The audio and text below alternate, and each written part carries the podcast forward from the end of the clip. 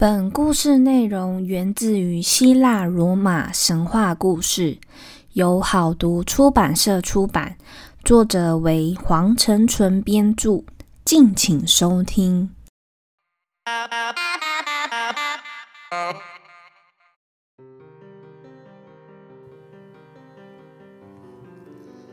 欢迎收听翻译机说神话，我是翻译机。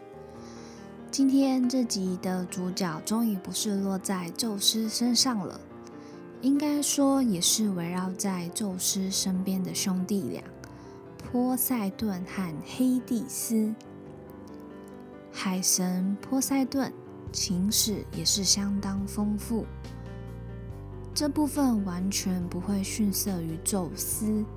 那黑帝斯相对单纯一点。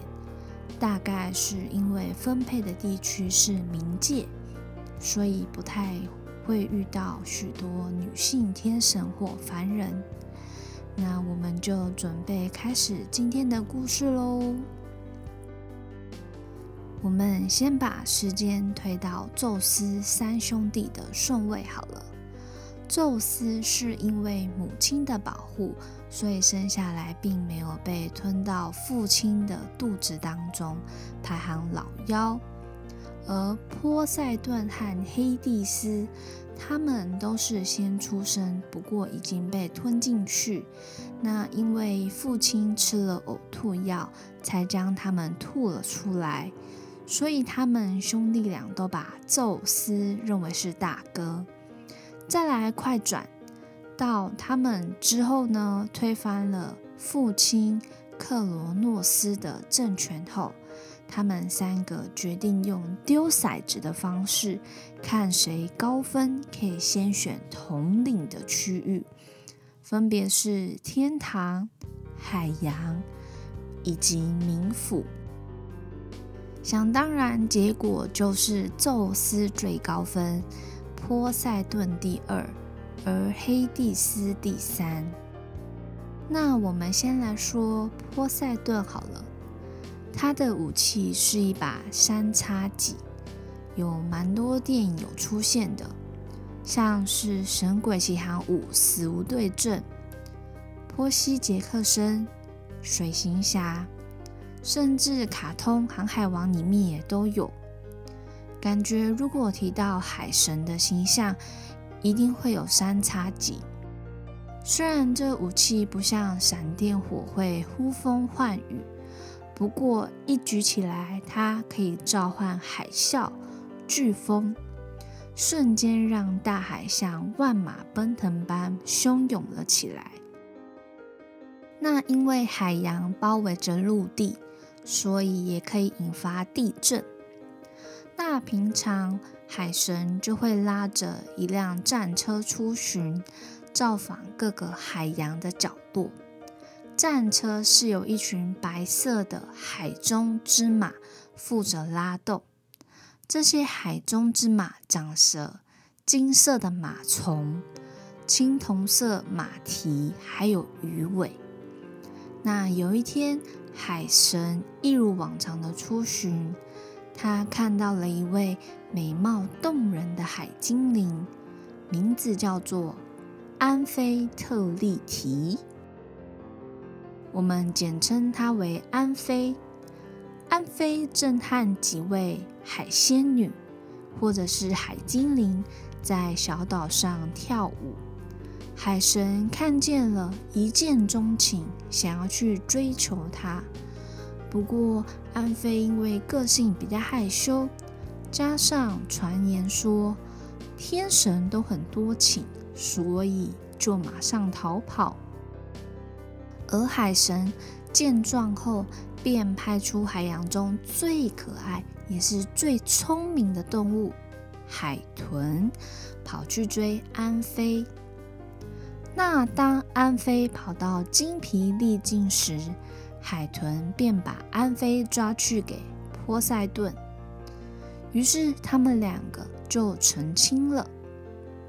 那婚后，他们育有了三个孩子，老大是特里同，他的外观是人鱼，有着两条鱼尾，他有一个神奇的海螺，负责担任波塞顿的传令官。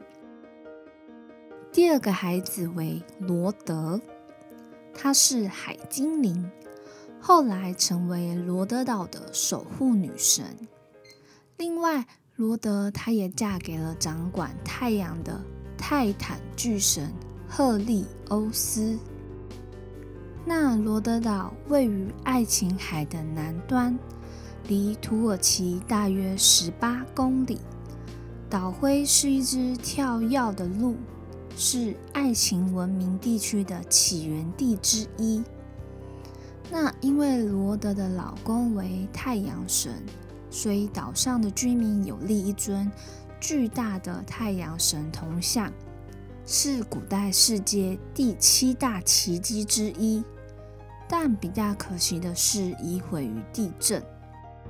那回到他们的第三个女儿，名为库莫伯勒雅，这些名字都超长、超难记的。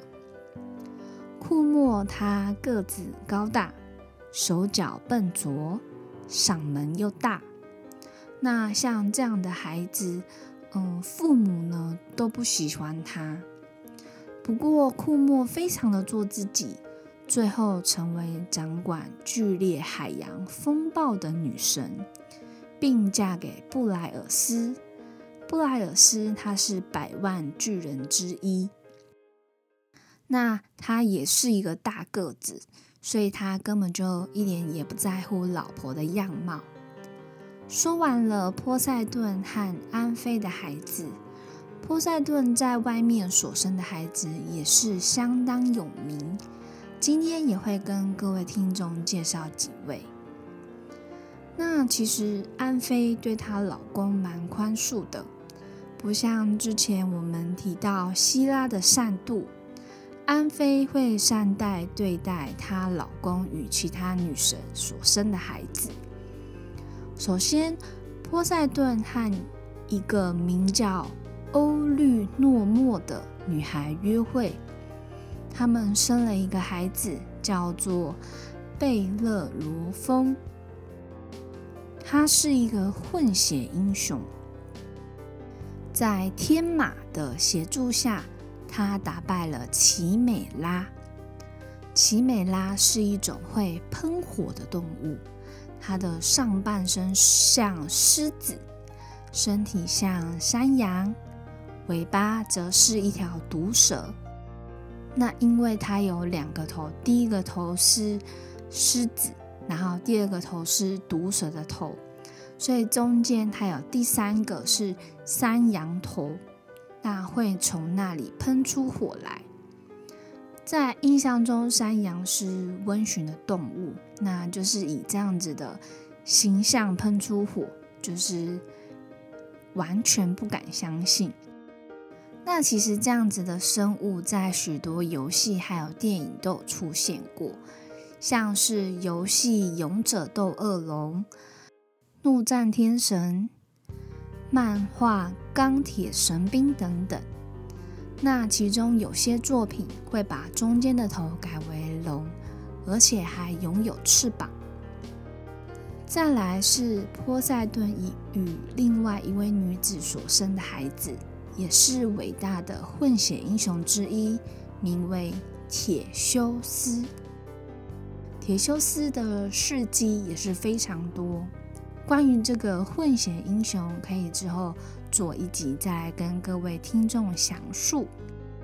那简单的用几句话描述铁修斯，就是打倒了恶名昭彰的大盗佩里佩特斯。还有别名班松贼的恶徒，以及恶人史凯龙，还有凯尔奇翁，恶霸普洛克鲁斯特斯也是波塞顿的另外一个儿子。再来，他还诛杀图谋叛变的乱臣，还有知名的米诺陶与迷宫。最后呢，他甚至继任为雅典国王，还有跟亚马逊人开战。另外还有一个孩子，名为佩里克吕莫诺斯。波塞顿把变形的能力传给了他，所以他战斗时可以变成一条蛇、一只熊，甚至一大群蜜蜂。那除了混血英雄半神半人之子之外，波塞顿不知道为何，可能跟海洋喜怒无常的特性相关，它也生出了许多不同于人的后代来。初登场的为波吕菲摩斯，这个名字大家有没有非常的熟悉？他就是在《波西·杰克森》第二集中有出现过。那他是一个非常巨大的独眼巨人，另外他也有在奥维德的《变形记》中也有出现哦。那里面呢，主要记载他的爱情故事。那关于他的记载呢，就是除了独眼巨人之外，他还非常喜欢吃人。那另外还有一个儿子，也是位巨人，叫做安提尔斯。这比刚刚初登场的那位巨人还要残忍。他喜欢把人折断成两半。那另外，波塞顿还有一位儿子，他是一头有魔法力量的公羊，而且他的羊毛是黄金做的。那后来，因为他的羊毛被剪了下来，而成为著名的金羊毛。他的名字为。克律索马罗斯也是在波西·杰克森妖魔之海中，他们所寻找的东西。不过找来找去，只有在这本书提到他是波塞顿的儿子。那其他的资料都是在描述金羊毛之后的故事，像是涅斐勒云之女神让儿子们骑着金羊逃走。还有阿尔戈英雄寻找金羊毛的故事。那这个金羊毛后续呢，也和母羊座有关。好，那关于波塞顿的情史就到这边结束了。接下来我们要提的事情跟电影《波西·杰克森：神火之贼》有点小关系。电影情节里面有提到两个部分，第一个是。智慧女神雅典娜和海神波塞顿是死对头。第二个是蛇妖梅杜莎恨透了雅典娜，竟然也跟海神相关。那到底是发生了什么事呢？事情是这样子的：由于海神主管海洋。海里的生物都崇拜他，航行于地中海的水手也会向他献上祭品。那海神想要获得更多人的喜爱，所以他想要到陆地上做一个城邦的守护神，让陆地上的人民都爱戴他、歌颂他。于是他就选到了一个位于希腊本土。阿提卡地区的首都，那是整个希腊最大也是最重要的城邦之一。就在他上岸后，把三叉戟插向地面，随即地面发出巨大的声响，宣告子民：“我是波塞顿，来到这里是要成为你们的守护神。”但是非常的不巧，智慧女神雅典娜已经提早一步到达这个城邦，而且也提出一模模一样样的建议。这下子啊，双方都尴尬了起来。那智慧女神雅典娜突然想到一个方法，做一个城邦的守护神。让陆地上的人民都爱戴她，歌颂她。于是，他就选到了一个位于希腊本土阿提卡地区的首都。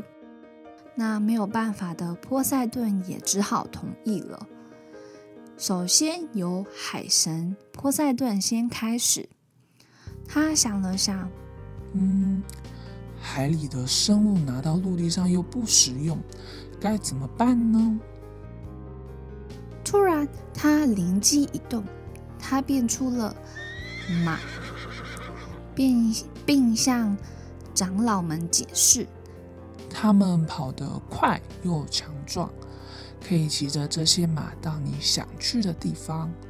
他们也可以背负重物，拉动耕犁或武器，甚至也可以带他们去打仗。那接下来就看智慧女神雅典娜的表现了。她举起一只手，有一棵灌木从岩石中冒了出来，叶子是灰绿色的，树上长出小小的绿色果实。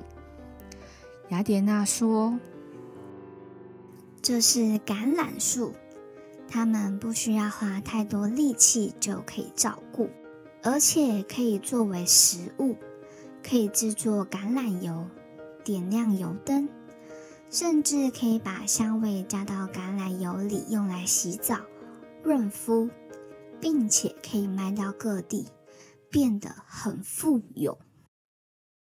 那他还运用智慧跟城邦的人民说：“你们选了这样礼物之外，还可以得到我的守护。”我会赠送无数的智慧、对战争的建议，还有各式各样的有用的工艺品。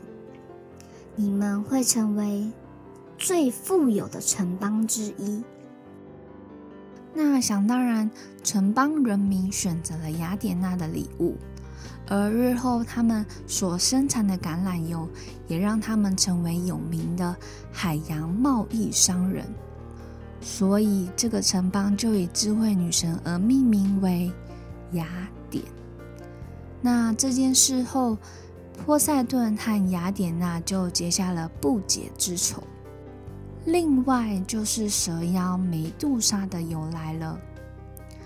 克罗尼斯是一位希腊公主，她有一头宛如羽毛般轻软的乌黑秀发。而且永远穿着黑色连身裙。波塞顿看了，觉得她实在是太漂亮了，因此有一天，波塞顿一路尾随克罗尼斯走到海边，想向她调情。不过，波塞顿一现身，女生就吓跑了。波塞顿怎么感觉一直在吓跑女生呢？于是，克罗尼斯跑到雅典娜神殿中，拼命大喊，向雅典娜求救：“快救救我呀！你想怎么做都可以。”那在奥林帕斯山的雅典娜听到求救声后，便来查看，于是就把正在呼救的克罗尼斯变成一只乌鸦，也是世界上第一只乌鸦。而希腊文的乌鸦，也就是由克罗尼斯转变而来的。而变成乌鸦的克罗尼斯便拍拍翅膀飞走了。那波塞顿知道是雅典娜搞的鬼后，因为上次的雅典城事件，再加上这一次，所以心中的怨恨极为扩大。他决定找个机会羞辱雅典娜。于是，波塞顿又再与另外一位漂亮女孩约会，名叫梅杜莎。那梅杜莎听到海神喜欢她，就整个心花怒放。波塞顿故意将梅杜莎引到雅典娜神殿当中，一清方泽后，雅典娜从山上往山下看，她说：“之后。”波塞顿和雅典娜就结下了不解之仇，于是便施了咒语，将梅杜莎的秀发变成一大团不断扭动的蛇。那梅杜莎的眼睛只要一看到，就会被石化。所以这个就是蛇妖梅杜莎整个事情的过程了。再来，终于要下降到冥府拜访黑帝斯了。在冥府的世界跟其他的世界有着天壤之别。那希腊人相信人在死后，灵魂会经历一段旅程。他们坚信这样子的过程：首先，死亡之神桑纳托斯，希腊神话中掌管死亡的神将会降临，从死者的头上剪下一缕头发作为凭证。再来，死神汉密斯，他会引渡亡灵进入斯提克斯河，又称仇恨河。那如果死者有经过正式的葬礼后，冥界摆渡者卡伦将会运载亡灵渡河。那渡过河后，又会进入到下一条河忘川。亡灵需要饮下忘川的河水，以忘记前世生活的记忆。那到达河岸边后，亡灵将遇到地狱三头犬凯贝罗斯，他是负责冥界的守卫，防止亡灵离开阴间并返回人间。再来需要接受三名法官的审判，分别是。拉达曼迪斯、米诺斯以及艾克斯，前两位在宙斯的风流情事有介绍过，大家可以去听听看。而这位艾克斯呢，因为生前以公正和虔诚闻名，所以众神将他提升为冥界三判官之一。那这个三个判官的审判呢，将决定灵魂往哪边送。善良且道德正直的人会进入伊利西安岛，享受极乐世界。它是一个阳光永远照耀并且舒适的地方。那如果在人间为恶者，就必须打入地狱。由复仇之神接受严厉的惩罚，而当冥府的判官无法判定的亡灵时，灵魂就会被囚禁在冥府的荒原当中，过着孤魂的生活。那冥府中有几则小故事形成的字词沿用至今。第一个为坦达罗斯 （Tantalize）。意思是吊胃口、强烈诱惑。来由是因为坦达罗斯因为泄露天机、触犯天条，所以被罚站在很深的河水当中，头顶着美味水果，但他却无法享用。那想要伸手捞一点河水来喝。但就在他碰到水的时刻，水就会立即消失。那第二个呢，则为薛西弗斯的工作，指的是费时费事的工作。传说薛西弗斯受到惩罚，那他的惩罚呢是将一块块巨石推到山顶上。不过每一次快要到山顶时，巨石就会滚落下来。日复一日重复着工作，就是感觉是一个没有一个成果，不行不做，但做了也不会成功，有点哀伤。第三个则为达奈斯的工作，跟薛西弗斯的工作有点像。那相传呢，希腊王达纳奥斯与情妇们共有五十个女儿。都嫁给了艾丘普特斯的五十个儿子。那由于，呃，女方这边并非他们自己的意愿，所以在新婚当天，全部都将自己新婚的丈夫杀掉。所以他们在冥界接受惩罚，必须将水桶打满水，但桶底有洞，永远也不可能装满。一个所谓徒劳无功的工作，那是不是跟薛西佛斯的工作有点类似？我觉得这两个意思差不多诶，各位听众觉得呢？欢迎大家都可以跟我留言讨论哦。那再来，黑帝斯所居住的冥府，听说是个终年炎热、时常有地震的地方。想当然，如果是我要常年住在这个地方，应该会受不了。所以，黑帝斯冥后的位置一直重缺。直到有一天，黑帝斯一样开着战车在王国内巡视。树林的深处，他看到一位女孩正在和小伙伴们采摘百合和紫罗兰。黑帝斯对她一见钟情，便驾着车将这位少女掳走。他掳走谁了呢？她就是农业女神迪密特的女儿。波瑟芬，波瑟芬被掳走后，并带往了冥界。那知道女儿不见的迪密特，不吃不喝，不眠不休，不断的寻找女儿的下落。那直到有一次，他无意间知道女儿被掳走到了冥界，所以呢，迪米特非常的怨恨宙斯。从此之后，他再也不想要管他的工作，所以导致人间许多谷物凋零，大地也长不出任何农作物。那宙斯见状，总不能让大地再这样下去，所以他下一道指令，跟黑帝斯说：“让波瑟芬回到迪米特的身边吧。”不过，黑帝斯也不是省油的灯。在送回波瑟芬回去前，先让他吃了一颗石榴。这个石榴因生长在冥府，所以吃了石榴的人或是神不能离开冥府太久。